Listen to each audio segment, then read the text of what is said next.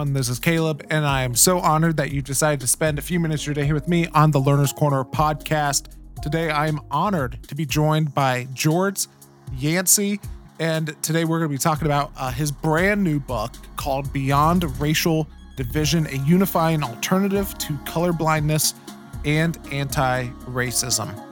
And you know, we're going to talk about, uh, I'll dive into that a little bit more, but if this happens to be your first time uh, listening to the podcast, I do want to let you know that there's really two things that drive a lot of what we do here on the Learner's Corner. The first one is this is that we truly believe that we can learn from anyone and from everyone and from anything and from everything, regardless of whether or not we agree with someone uh, 100% or whether or not we see eye to eye on the issue or the topic that we're discussing as well. We believe that there's uh, something, even if that's just one thing that we can learn from everyone and from you know, from anyone as well. And sometimes that, you know, sometimes what we learn from people is an example to follow. And another times we learn from people, or what we learn from people is a, is a warning to pay attention to as well because of the failures or the mistakes that made that they made and, and other times you know as i mentioned we can learn from the good things that they did and we can learn from them in that but the second thing is this is that we truly want to create a place to where we could have, uh, you know, we want to create a safe place to have difficult conversations because you can't just have conversations with anybody because, you know, and you've you've you know that as well too because of, you know, the the, the different reactions that you've seen from people in that. And so what we're talking what we're going to talk about today though, it really hits on those two core beliefs. You know, a lot of the time, you know, they'll either hit on you know one or maybe another of those things. And today we really hit both of them um and and so that's why i was so let me let me tell you a little bit.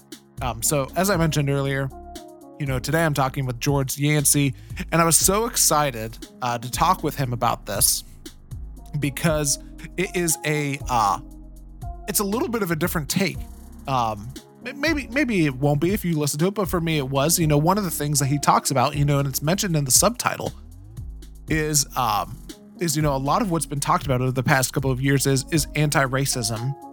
And he says you know that, that there is some good things in that but it is not the best approach whenever uh, it pertains to having these discussions. And so we're going to get into that in a little bit uh, and i'll let him explain that more, but let me introduce him and then we'll jump into the conversation.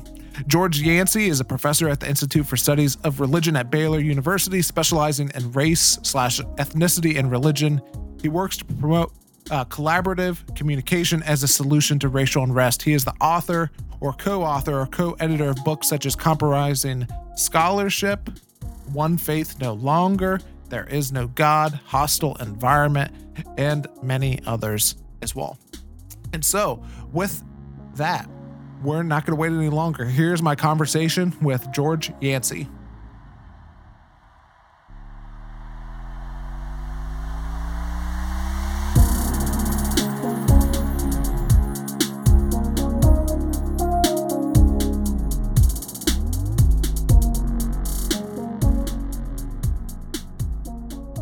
George, I'm so excited to have you on the Learner's Corner podcast today. Thanks. Thanks for having me. Yeah. And, you know, one of the things that we're going to talk about a lot today is your brand new book, uh, Beyond Racial Division. But before we dive into that, one of the things that I uh, would love to ask your thoughts and your perspective and is that you've been, you know, doing research and studying around you know, race and racism um, for for decades now, and mm. I would just love to hear from your perspective um, what is the stuff that is happening right now to where you're like, hey, this this isn't a new thing. Like this is stuff and conversations that have been happening for a while. And then um, on the on the other side of it is, hey, this this is actually like a new perspective or a new um a new thinking on on what is happening right now. Yeah. Uh, you know, as far as what what has happened and what continues to happen is what I call a cycle of, you know, we're in the middle of the cycle where we'll have a racial incident, then we'll have a protest, counter protest, and then normalcy. Like we're not talking a lot about racial stuff. Then we're kind of that normalcy cycle, waiting for some racial incident to happen to where we get the protest, counter protest, normalcy again, and it goes on and on and on. So uh, I think that that has just been I mean, I, I'm old enough to remember Rodney King when, when that happened. And I, didn't catch on the time that there was a cycle, but that's what tends to happen is Rodney King, you have to protest, counter protest, and then normalcy, and then you have something else. So that's sort of that's sort of what we're going to keep having unless we do something to potentially break that cycle.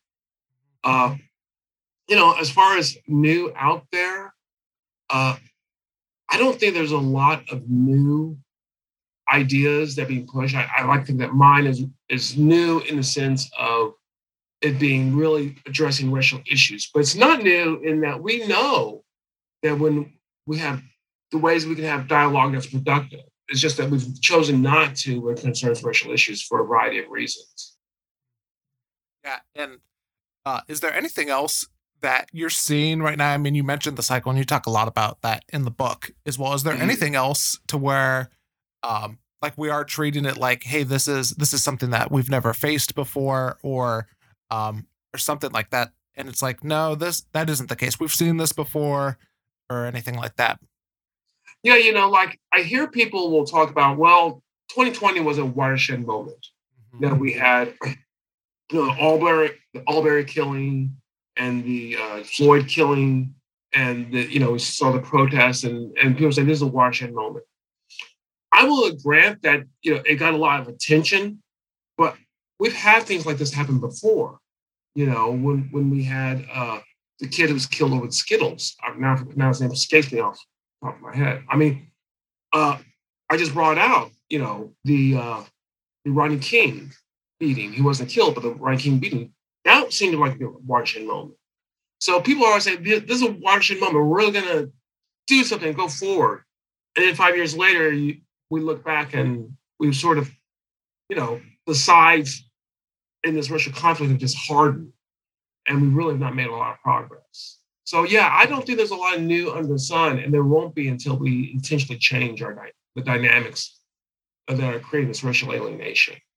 Yeah, and uh, you know, you you get into uh, later in the book, you get into a lot of stuff where like a- like actionable things that we can do. Mm-hmm. Um, yeah. But before uh, we get that, I kind of want to tease out uh, some more of uh, of the the problem and what what causes that, and even some of the alternative um, spots or alternative approach that you say, hey, we we tried this approach, but it doesn't work as well.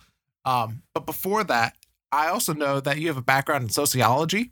Uh, yes. And so, any anytime that we're able to, I would I would just love your thoughts on what are the sociological factors as it pertains to race and racism and everything that we're seeing right now.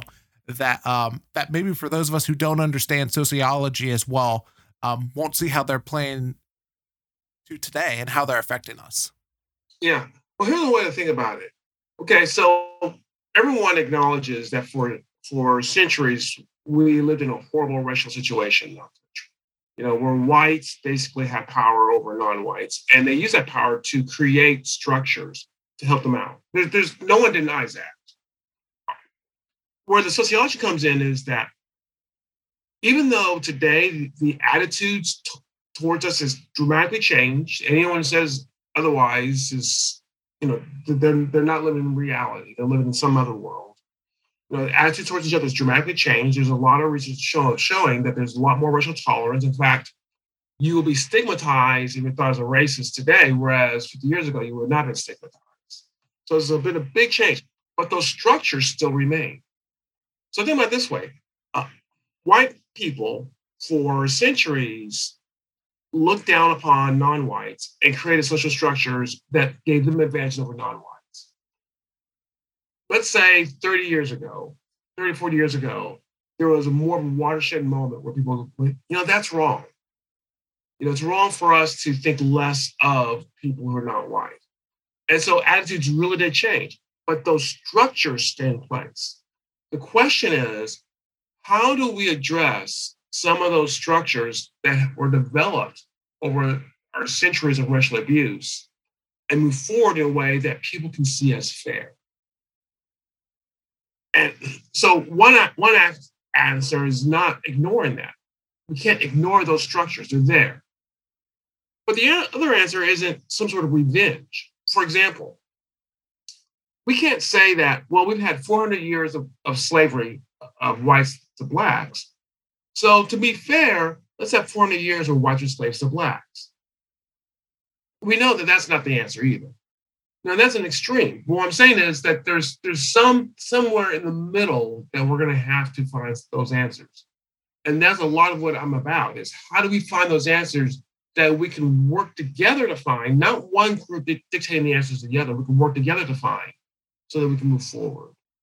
Yeah, and let's talk about that a little bit. How how do you begin uh, to talk about those things, especially whenever you have one perspective so far? Uh, you know, on one end of the spectrum, you have the, um, you know, there is no uh, structural racism, and then on the other end, you do have the, um, you know, as you were saying, like the the revenge or hey, we need to, um, yeah, you know, that perspective. How how do you begin to ad- address that stuff with people who are on on both sides? Sure. So here's what I've come to sort of realize is that there's probably about 20% of the country that is so wedded to what I would call a colorblind perspective that, you know, we're going to ignore race and, and that's a solution. That right now, it's hard to have a healthy conversation. There's about 20% of the country that's so wedded to what, what has been called an anti racist perspective that right now, it's hard to have a healthy conversation with them. So my belief is we have to start with that 60% that they may favor one or the other, but they're open to a conversation. And we begin to have the conversation with us 60 percenters who are open to a healthy conversation. And eventually we'll drag that other 40% with us. So we got to start where we're at. And one of the things that's discouraging, and I've, I've learned the hard way, is that if someone's not ready for the conversation, they're just hitting your head against the wall trying to have it with. But I think most people want that. I think a lot of people, in fact, I know there's a lot of people out there who are frustrated because they know racism is a real problem. They just can't ignore it. But the solutions that have been given to them, they know do, do not work either. And so we got to find new solutions. Yeah, let's talk about you know engaging with the sixty percent. I think one of the things um, that that I've noticed in my own life is the 40 like the 40% is so loud that you're afraid of like saying yeah. anything at all. Right. So how do you like how do you even begin those conversations? Like is it as simple as, you know, hey, you just gotta, you know, have the courage to go through it, or what does that look like? Yeah. So uh, you know, at one level, you know, at a more micro level, it's us as individuals having having a different perspective as we enter these conversations you know, respecting those that we may disagree with and, and that. So there's one, there, there's a micro level perspective. But you're right, that 40%, you know, that 40% is on all the talk shows. They're the ones who, who get the airtime because, you know, the news media loves the controversy and they love the outspoken, loud folks who are pushing their points. And so, yeah, that, that they're there. So how do you overcome that? I think it's going to take a while. I'm under no impression that we're going to instantly do that. But I do think that what we can do is start forming organizations that are promoting more constructive dialogue, collaborative conversations, if you will. We can start doing more research on how these can work how they can work better. We can start uh, teaching our kids how to have more collaborative conversations. I have three boys myself, a six, five, and three-year-old. And so my wife and I, we talk about how do we how do we teach them the truth about race, but also how to have conversations. You know, I think we're going to have to start trying to build our own momentum, you know, and, and at times say to others, look, you know, if you're not willing to hear out others, you don't even understand where others are coming from. Why should we look to you for answers? We got to try, you know, try to start finding answers within the church. Uh, our churches have to do a better job of having this dialogue. So we start wherever we can. And I my belief is when people see that you can successfully have conversations and lead to productive outcomes, a lot of that 60% will start changing their minds. And maybe we can then become more vocal. But yes, it's going to take a while. I'm I'm under no illusion it's going to happen overnight. Yeah. Um, one of the things that I wanted wanted to ask you about, and as as much as you're you're comfortable, I would love your thoughts on. You know, you mentioned talking about the your your wife and you talking about with your kids and this. Mm-hmm. And that's something that like I think about, you know, I'm I'm a former student pastor and thinking about, man, how do we engage like difficult conversations like this with kids who, you know, they have perspectives all across, yeah. you know, all of the thing. Um, how do you engage with those types of conversations with um, students or kids, whether they be your own or whether they be just kids yeah. that you care about? Yeah, I mean, honestly, that's a good question, which I don't have a great answer for at this point in time. Mm-hmm. Uh, you know, my wife and I were looking for resources. Uh, I can say at this point, because our boys are so young, we're at the stage of awareness right now. I mean, I, I want to teach them eventually how to have good conversations people they disagree with. But we're not even close to being that because my oldest is six years old. Yeah. Uh, and so right now we're at a stage of awareness. We're going to Juneteenth programs. We're we're buying books to to let them be aware of our history, uh, and, and that's where they that's where they need. Maybe at some point when you know if we successfully raise these boys to really engage in this conversation, we'll write a book on them what we did right. Yeah. Uh, but yeah, I mean, we're just I'm just trying to find material right now that will be very helpful. Yeah, I think uh, even though you said that you're, you know, still working it out, I think even just the awareness piece is a huge part of it too. Mm-hmm. Yeah. Um, yeah. Um, yeah. You just got me thinking on that of like, I think sometimes we can underestimate the awareness piece of it, and that that's where stuff starts. Yeah. Uh, you know, you mentioned, uh, you know, the the two other approaches that you know we tend to do is uh, color blindness and anti-racism as well. I would love for you to tease out kind of why why are those um why are those approaches not like adequate enough for this, at least from sure. your perspective? Okay, well, I'll start with colorblindness. Yeah. Uh, colorblindness is the notion that okay, the best way to deal with racism is to ignore race. That if I don't see your race, then I cannot mistreat you because of your race. So the more we can ignore race, the more moral of person we are, the, the better of a person we are at dealing with racial issues in theory, that sounds great. I mean, in theory, when you think about look at our history and how people were mistreated, that sounds great. But colorblindness only works if we have a fair society. If we have a society where people are at a disadvantage because of institutions, structures, traditions that are often unspoken, you know, it's not Jim Crow, it's not reservations, it's you know, it's not that sort of stuff. So it's not stuff that you see, but it's still works or disadvantages. And there's research shows that we do have in society. You know, things such as driving while black is a reality.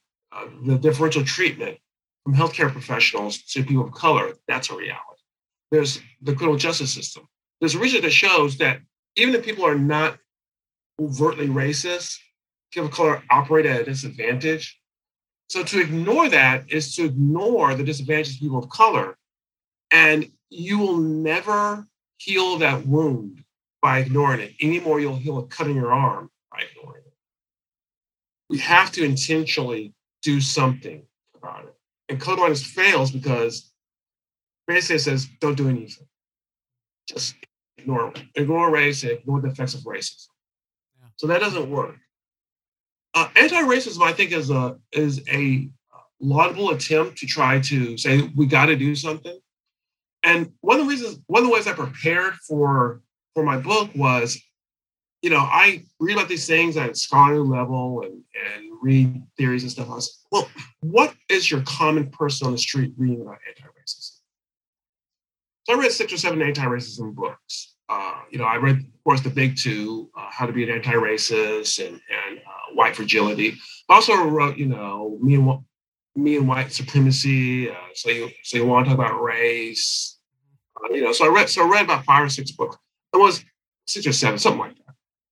And what was interesting was there are certain themes that came up in these books, even though they express them different ways. And two of the themes are really good. You know, one theme is that racism is a problem that's systematic, it's not just individual, it's throughout our system, it's multi-layered. Yes, Another is we have to be very intentional in tackling racism. We have to intentionally try to uh, deal with it. We can't just ignore it. We have to be proactive. Once again, I'm like, score. That's that's smart.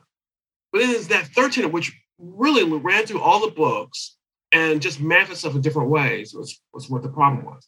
The third tenet was the role of white people is to do what people of color say. Now, that the way it was expressed varied, but basically it came down to that. And as soon as I realized that, I realized this is the problem with anti-racism today. Because if that's what we're teaching, that all whites are to do is do what people of color want, well, as a Christian, first off, I know that that misses the mark of human depravity, and we people of color have human depravity too. And I think that we wouldn't misuse power is just unrealistic. But even if I wasn't a Christian, you know, theories of confirmation bias, theories of group interest theory, uh, would suggest that when you give a group of people power, they eventually will misuse it for their own ends. That's not going to work in, in sort of long-term situation. And research has shown that it's not working.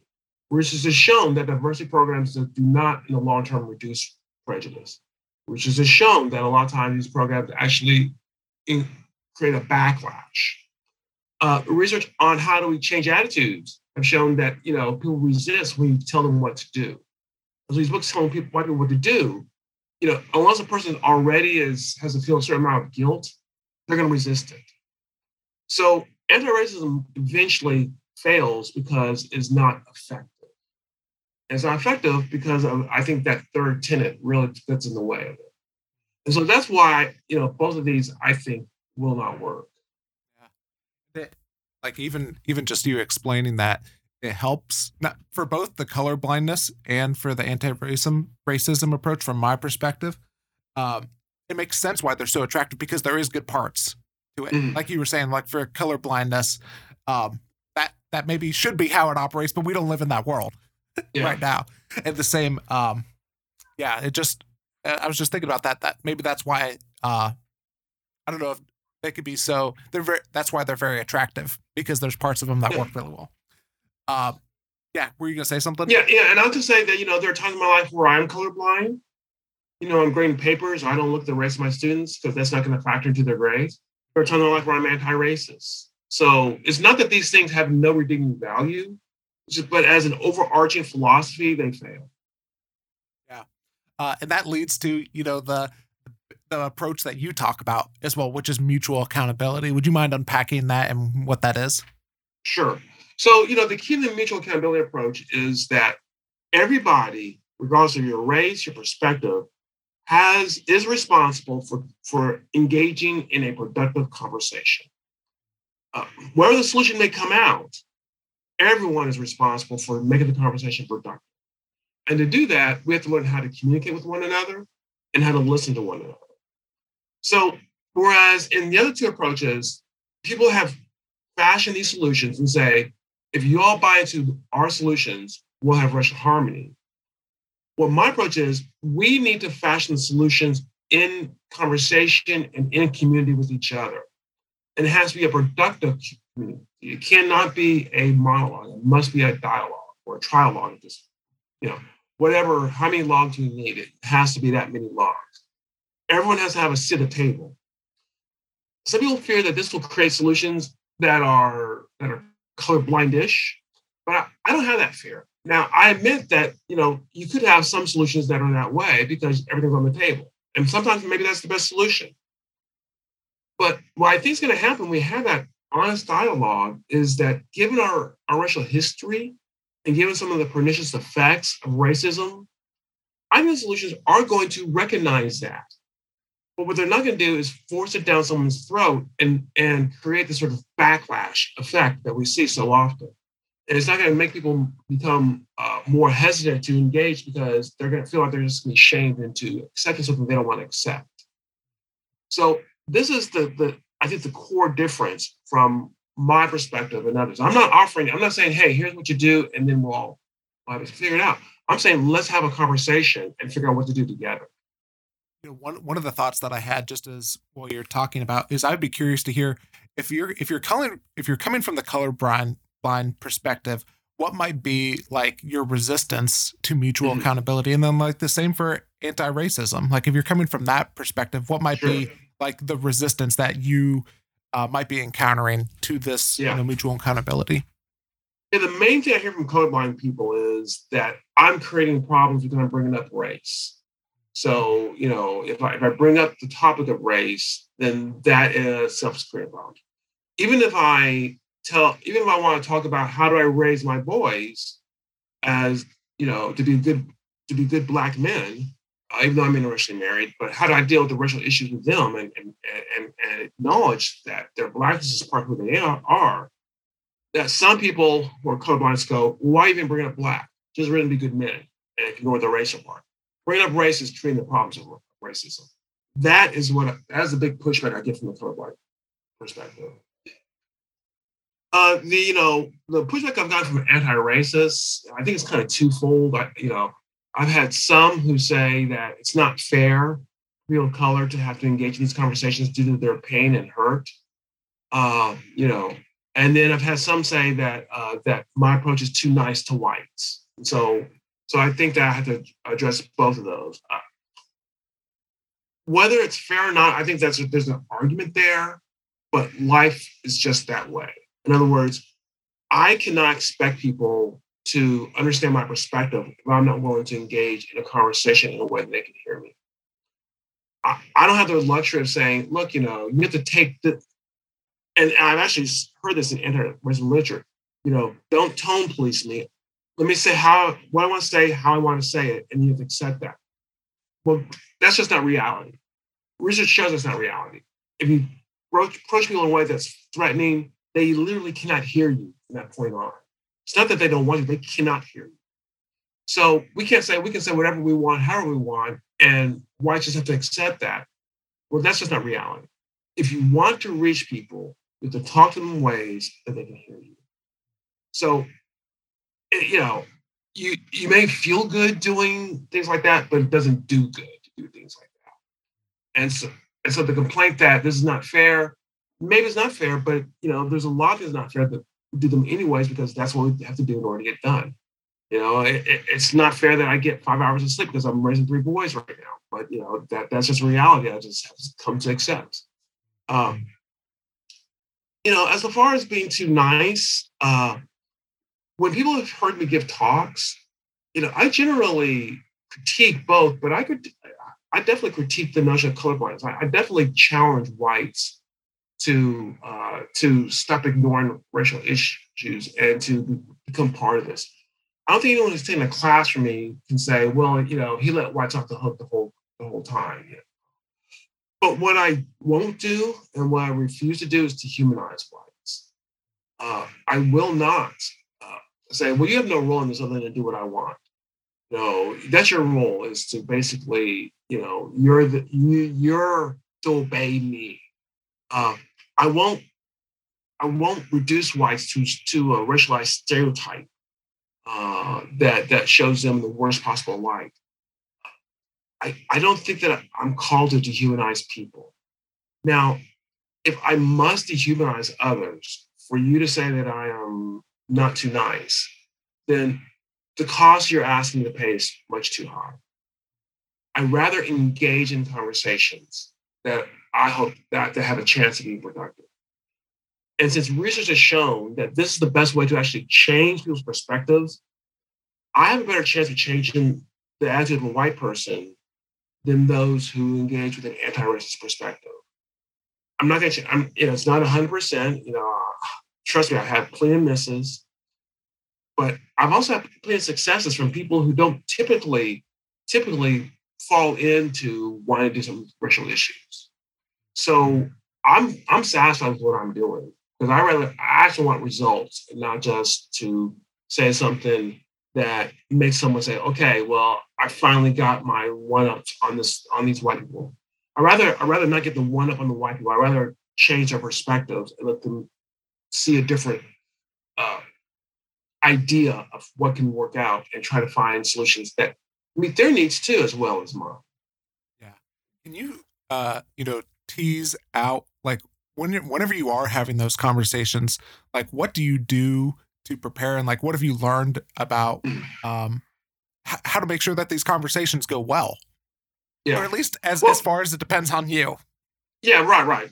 Uh, you know, first, you know, I'm I'm learning more and more to wait for the right conversations. You know, and a person's really, I mean, I, I usually have a couple of ways of finding out is this person really open to discussing this, or are they are they just you know are going to sit back and say change my mind, and and and, they really don't have any openness to it. And, you know, in which case, because I want to end these conversations open as well. Mm-hmm. Because I want to say, you know, maybe something I need to learn from you. So I don't want to. I don't, to me, this is not just I'm here teaching you. I mean, I want to have a mutual conversation as well. But if we're if you're not going to be mutual about it, then why should I? Um, what I find is, you know, you have to the language of the listener. And uh, so here's what I know from having listened to whites, and that's important. The key is you listen to other people. Most whites, vast majority of whites today, are not racist in the way that we think of racism, in that they don't think of blacks as inferior to whites or Hispanics as inferior to whites. That's right. And, and I believe that they're, they're being honest. I don't think that they're trying to just, they really believe it, but they're just telling me. Uh, you know, I've seen too much evidence that they really don't believe that. But most whites today don't see the need to really be very proactive in dealing with racial issues. So on the one hand, they're, they're, they're not racist in a traditional sense. On the other hand, they have a live and let live kind of attitude. You know, you do your thing, I do my thing. Why should I, you know? So that's the framework that I, that I begin with. Also, when I'm dealing with Christian ones, that they have certain values, especially conservative Christian ones, have certain values that I can touch upon. And so one of the things I used to use when I went to pretty conservative conferences or churches and spoke on racial issues was before I got into dealing with, you know, here's here's some of the things that's happening people of color, here's how we got to consider things. I just talked about this research that I once did. In this research, I use uh, personal advertisements on the internet, romantic advertisements, and without get without getting too wonkish or nerdy on on what I did, I basically found out that among white Christians, that they're more open to dating someone of a different faith in a different race. And so I would put that early in my presentation because I knew once I once I stated that that the what was happening to a lot of those whites out there was remembering that they're not overly racist. So if you give you gave them the question, do you want your son or daughter to marry a, a black Christian or a white non-Christian? Even though they may prefer, they may have racial preferences, but they would absolutely say the black Christian because that was what's important to them. And to hear that their kid is more likely to marry the white non-Christian blew their mind. So now they're they're like, okay, what's happened to create an atmosphere where our kids are more open to dating someone of different faith than their race? This primes the pump, so they're willing to hear more. That's talking in the language of the listener.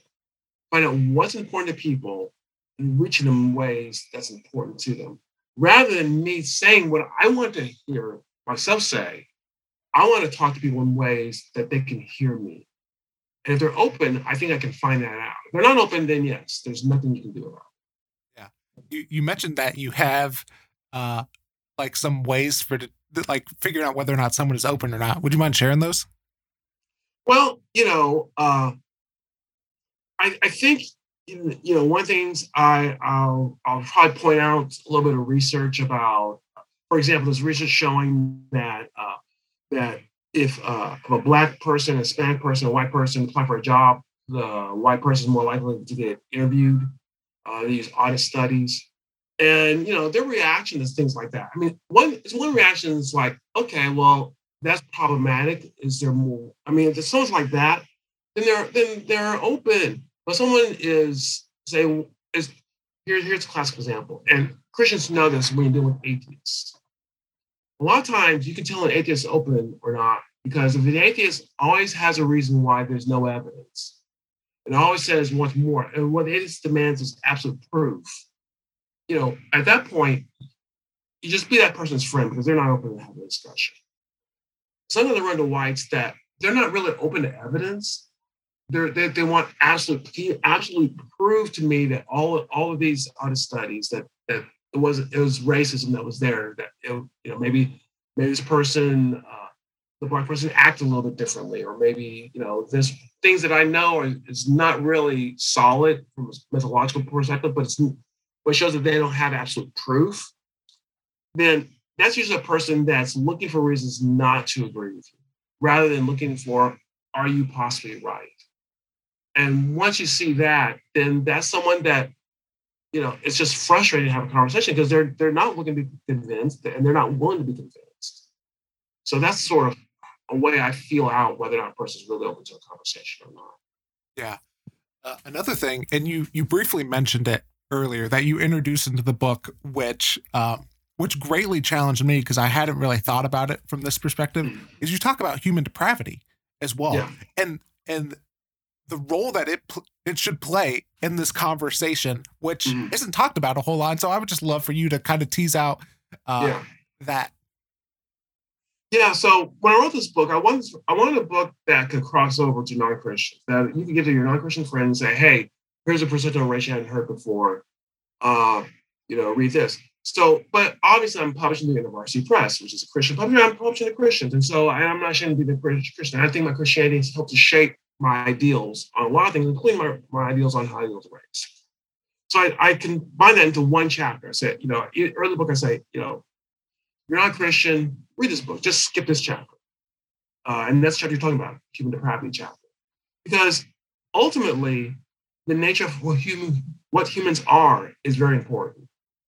So if you believe that humans are perfectible, if you think that if we get the right environment, we have the right sanctions, we have the right encouragement, we can create a better human and we can create a, uh, a utopia per se.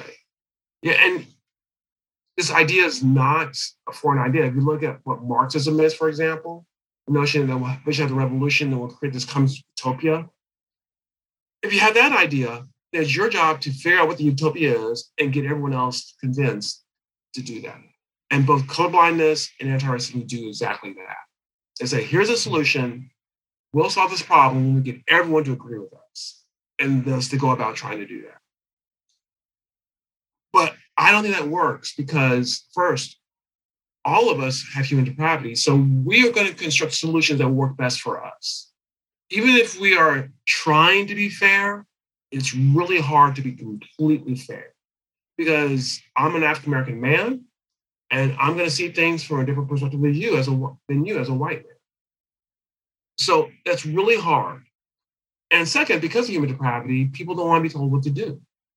And so you, if you go and you tell people this is what you have to do, a certain percentage is going to resist that. And you're, the only way you can overcome that resistance is force. And then you get into power dynamics. And is that really a way we're going to have healthy race relations? Human depravity means that we all are fallen, that we all are limited in our vision.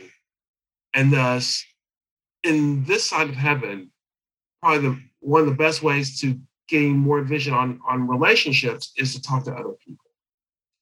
And from talking to friends of a, who are not black, uh, some of them white, some of them immigrants, because you know sometimes I miss things because my people are not, you know, first, second, third generation immigrants, and some of the challenges they have. I, I've missed some of those from I didn't talk to them. I can gain an insight and work. I can also gain compassion for other people to want to work with them to find solutions that we can all agree with together. My desire to impose a solution on them, once I understand human depravity, is gone, or or at least greatly reduced. Because I know imposing solutions doesn't work. My weaknesses are imposed upon them, and they're going to resist the, that imposition. So, yes, at the core of this is, is my notion of human depravity that the nature of humans is that we're not perfectible this side of heaven. That we have to be approached in a way of here's our shortcomings, here's my shortcomings, here's your shortcomings, can we figure it all out? Rather than I have it all figured out, here's what you need to do. Yeah. Can you uh, like one of the one of the things that I was thinking about um, while reading that part of the book was the tension that comes between imposing our own our own ideas and our own approaches versus um, you know for especially for us as uh, Christians and followers of Jesus of the ideal of like God's community and stuff. And I would just be curious your thoughts on like how how do you balance that tension? How do you tell the difference between like hey this this is actually you know God's standard or God's ideal for community versus you know this is my own idea. Yeah. Yeah, I mean, there's no way I can 100% know that my standard is God's standard. Okay, so, you know, I, I have my beliefs, I have my concerns, I have things that I think are right.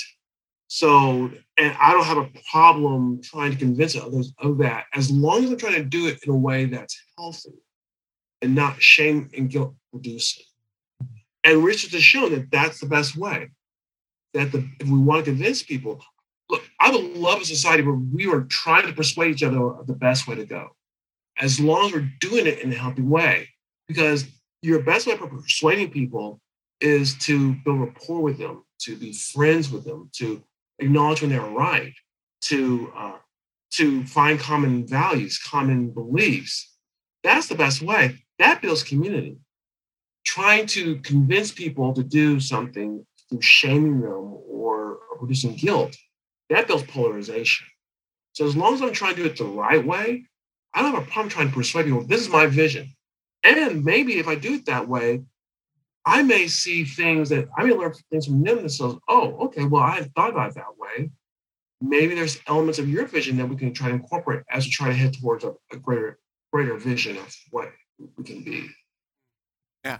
As you know, as we're entering into these dialogues, what have you seen be things that um, you know, you mentioned like Sheldon game or shill man, shame and guilt being things that like undercut the conversation that are able to happen. What are some other yeah. things that you've seen in conversation that it's like, hey, like you may not be meaning to do these things, but these things undercut your ability to have these fruitful dialogues and conversations? Yeah, I think that we say things because we've not listened to others in ways that make put them in a shell, make them unable to hear us. And uh, for example, when a white person says to a person of color, I don't see race, okay, I've been around enough whites to know what they mean by that. And so this doesn't apply to me because, and you know, I have thick skin anyways. I, I used to referee in real football game, so my skin is pretty thick. My skin is pretty thick.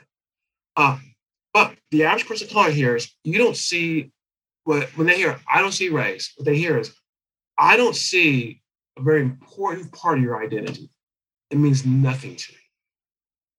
And so for that person, that's a very threatening reality for them to encounter. And what research, research says is that person is going to shut off. You literally will not be able to get through that person from that point on because you told them you don't see race. Even though your intention was not to be offensive or not to be dehumanizing, that's how they perceive it.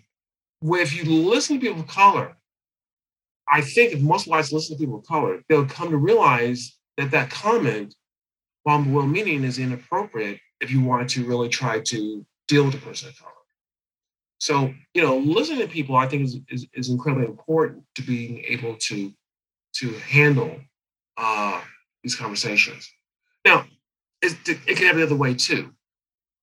You know, I hear people color engage in conversation and talking about ending whiteness and talking about white supremacy. And they don't mean the Klan talking about white supremacy. They're meaning, you know, things connected to, to, to, to what they call whiteness. Now, I read the literature. You know, I, I, I've heard have people explain this out. I know that any whiteness is not a genocide or anything like that. But if you listen to white people, you realize that a lot of white people, you just lost them when you talk about, you know, how you all are engaging in, in white supremacy or engaging in racism when that white person is thinking, I don't hate black people. How dare you think that I I'm white supremacist?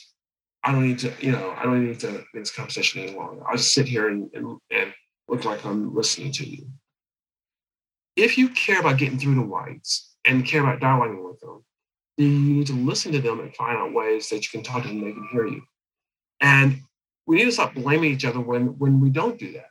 I mean, if you're not going to spend the time to figure out how you can talk to someone so they can listen to you, then do you have a right to blame them when they can't hear you?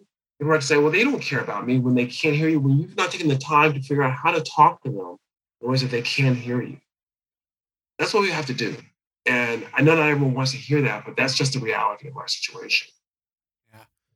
Uh, another another statement that you have in there that got my attention so much is this is that you know, you say, so the big question we must struggle with is this How do we recover from our history of racial abuse in ways most of us consider to be fair? Um, I would be curious to hear like your thoughts on, hey, what led you to like discovering that question and re- like making that statement like, hey, this is the most important question for us to to wrestle with together in those dialogues and conversations. Yeah, you know, I, I think just as I was reading in grad school in my first few years as a professor and reading more about racial history and, and theories on, on how we can deal with it, I just sort of came to the conclusion that uh, I came to the conclusion, first off, that a lot of people who are right on race, and this was back in the, uh, when I was reading back in the 1990s or late 2000s, a lot of the reasons I write on race were they were writing as if we're in the middle of the 1960s and we were having race riots and the, and we still had Jim Crowism and we, and we still had a lot of overt racism. And I realized that they were they were they were trying to address the question: Are people of color fully human? I also realized that that question had been addressed. That battle had been won. That while there are people who, who may say we're human and really don't believe it, most people really do. So where was the source of conflict? And that's where I began to realize the source of conflict was not on whether or not person was fully human. What, what are we going to do to address the problems racism has created throughout our centuries? Because some people say ignore it, some people say be, be very proactive.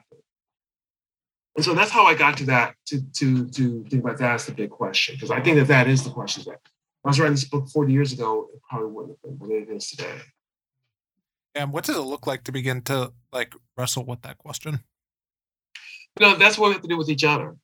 You know, so uh, so yeah, so you, we talk about something like residential segregation, and uh, and the fact that whites still leave areas where people color, where African Americans tend to move into them, and the effects that that has on on the African American family. So how do we how do we uh, deal with that? Because that's a question that we have to address what are we going to do about police community relationships? You know, communities of color and the police officers, and, and we know that you know there's tension. How can we improve police community relationships? What are you going to do about curriculum?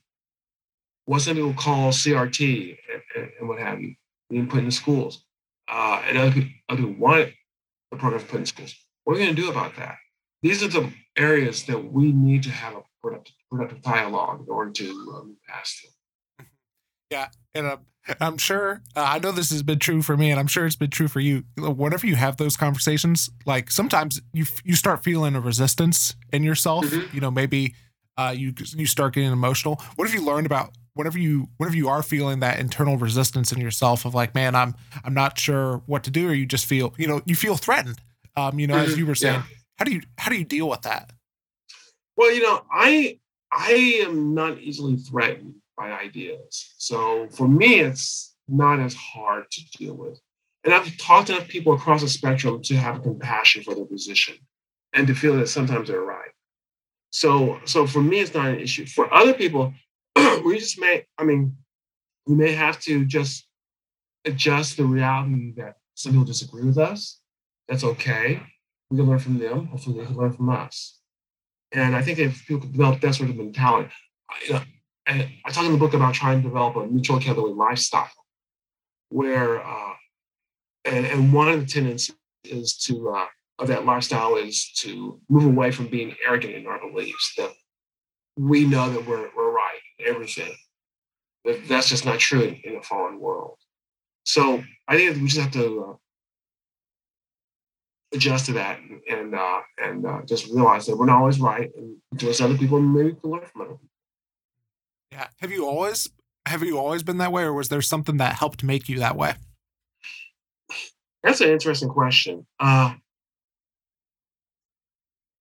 I don't know if, if, I've always been this way, but I can't put my finger on on the time when that, that light bulb came, came, came on. I mean, you know, when you when you're I mean, I'm looking back to when I was a kid. When you're a kid, you definitely don't think this way. You think about, I mean, it's like the same goes. My, my dad was an idiot when I was 15. Amazing how smart he became by the time I was 25. You know, I mean, you think you know everything. Uh, so, uh, and I probably was that way too. Yeah.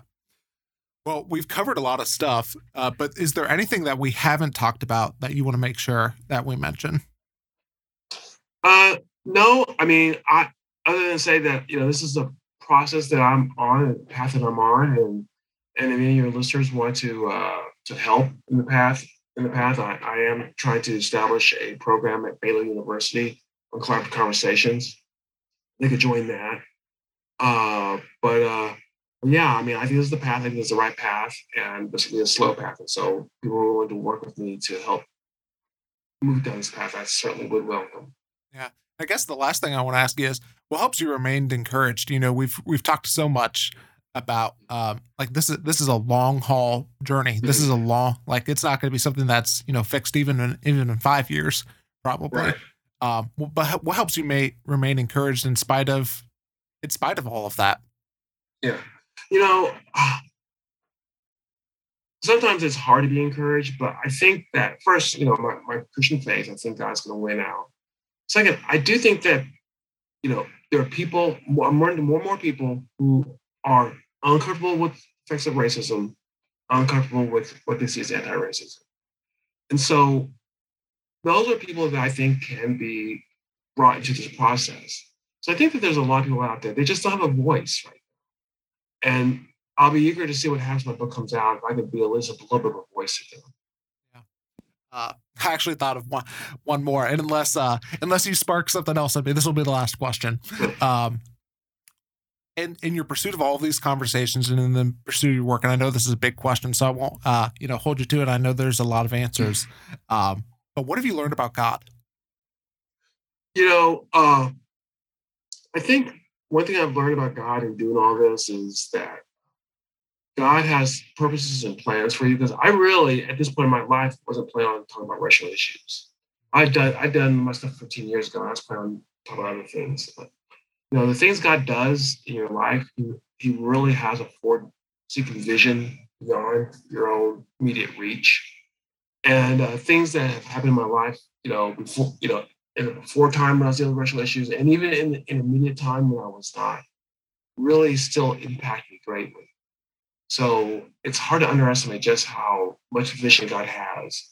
In fact, it is. I don't think. I don't think you can. You know, I don't think you can measure how much vision that has towards us and things that happen today. I don't know back 10, 20 years from now. Uh, I guess I gotta. I gotta ask, and I'll stop saying this is the last question. Um, but uh, what made you come back and go like, hey, I I need to return to this work and write something new?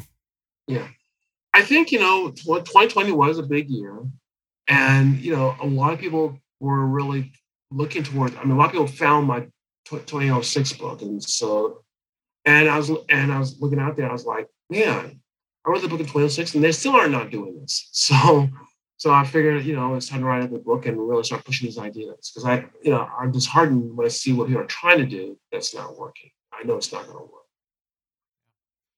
Well, George, I know that people are going to want to pick up your book, Beyond Racial Division, and continue to learn from you. Where's the best place for people to go to do all of those things? Uh, I mean, they can go to IB Press. They'll sell it, of course, Amazon. Uh, I will sell the book on my website if you want to find out more about what's happening. You go to georgeyancey.com. Uh, Yancey with an E. Awesome. Yeah, and we'll link to all that stuff in, in the show notes too for people. Well, thanks so much for being on the podcast and thank you so much for doing the work. Thank you. God bless. Okay. So I think coming out of that conversation with George, one of my biggest takeaways, and I, you know, I, talked about it in a little bit of the the intro as well, is uh is his alternative to anti-racism and realizing that um that that is not uh, complete or that that might not be the best approach. But what he talks about is mutual accountability in it. And so I think just that idea of of understanding that it, it is going to take all of us it, and it's not the like the oppression of one group of people over another group of people, no matter who is on top or who is on bottom. That is not the solution to it. But how can we enter into relationship with each other with that mutual accountability and that mutual um that mutual love as well. And so that's one of the big ideas that I think uh, really got me um, just thinking and really challenged me as well. And so if you enjoyed this conversation, check out George's work. You know, we're going to link to all of that in the show notes. And uh, if you took away uh, something meaningful, I would love to hear from you or just anything that you're learning from in general or if uh, if you have something that you want us to cover on the podcast or someone that you would love us um, to talk to, reach out to me at learners corner podcast at gmail.com. you know, and if you're loving what we're doing here, subscribe to my newsletter. And I recommend a lot of uh, resources and some of the things that I'm learning from as well. And so if you're like, man, I uh, am really wanting to, you know, find new podcasts, find new books, find new YouTube videos, literally um, anything like that, you know, just hit me up uh, and I'll link to the um, where you can sign up for my newsletter as well. And, you know, that drops about every week or so. And I'm giving you, you know, two or three of the best things that I've learned from in the past week. And yeah, I think also if, uh, you know, rate, review, subscribe, all of that stuff, that would mean a lot. Uh, I think that's all that I have for today. I do want to say uh, thank you to Sam Massey for doing the editing, or not for doing the editing, for doing the music on this podcast. Uh, thank you to Garrett Oler for doing the uh, editing on this podcast. And, uh, you know, Garrett is going to uh, stop, uh, you know, he's going to stop doing the editing on this podcast. And I'm just so grateful um, for him, just because of, not because of anything, you know, bad, but just because of, of life. And so, Garrett, I'm so thankful for you and I'm thankful for um, your friendship. You have helped the Learner's Corner become better than um, than it was before, and I'm just very appreciative and grateful for you. And so that means that I'm going to be taking up the editing for the for the podcast. Uh, and so yeah, we'll see how it goes. But anyway, thanks Garrett for all the work that you've done, and I, I greatly appreciate you and your help on the Learner's Corner and your friendship as well. Thanks also to George for being on the podcast. And thank you, the listener, of course, as always, for listening to the podcast and listening all the way to the end of the podcast. That's all that I have for you today. My name is Caleb Mason. And until next time, keep learning and keep growing.